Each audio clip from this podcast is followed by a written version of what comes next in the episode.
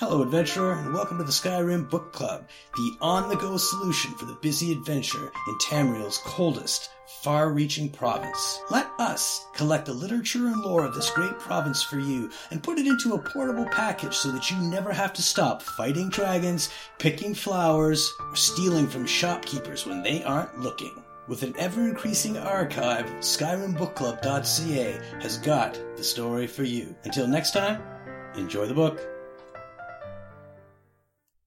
Shadow Marks by Delvin Mallory. A list of symbols members of the Thieves Guild leave behind for each other. Need to know your way around, eh?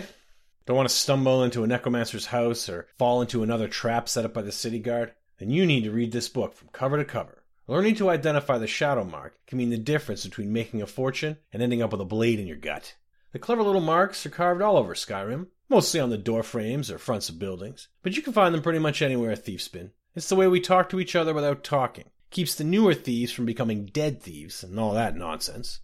There aren't that many of the bloody things, so I don't want to hear any excuses about not having the time to learn them. Anyway, enough of my gabbing. Time to put on your wizard's cap and do a little research.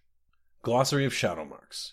The Guild. This is the symbol for the guild. This means the place is as safe as the flagon cistern. If you see this shadow mark, someone from the guild is nearby for certain. Safe. We usually leave this shadow mark when we've scouted and found a safe way around something. A hallway without traps, or maybe a house that's already cleared out. If you see one of these, head the way it's pointing, and you'll be fine. Danger.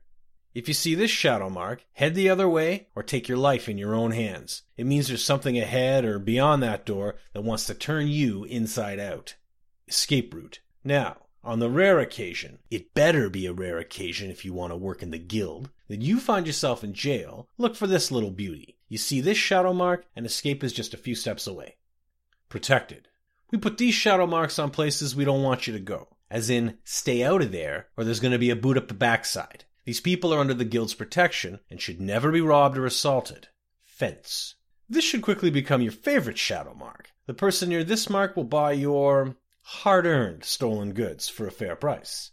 Thieves' cache. Who says we only take and never give back? If you find this shadow mark near a chest or maybe a hollowed log, you're in for a surprise. A gift from the guild for the thief in the field. Whoever said membership didn't have its privileges?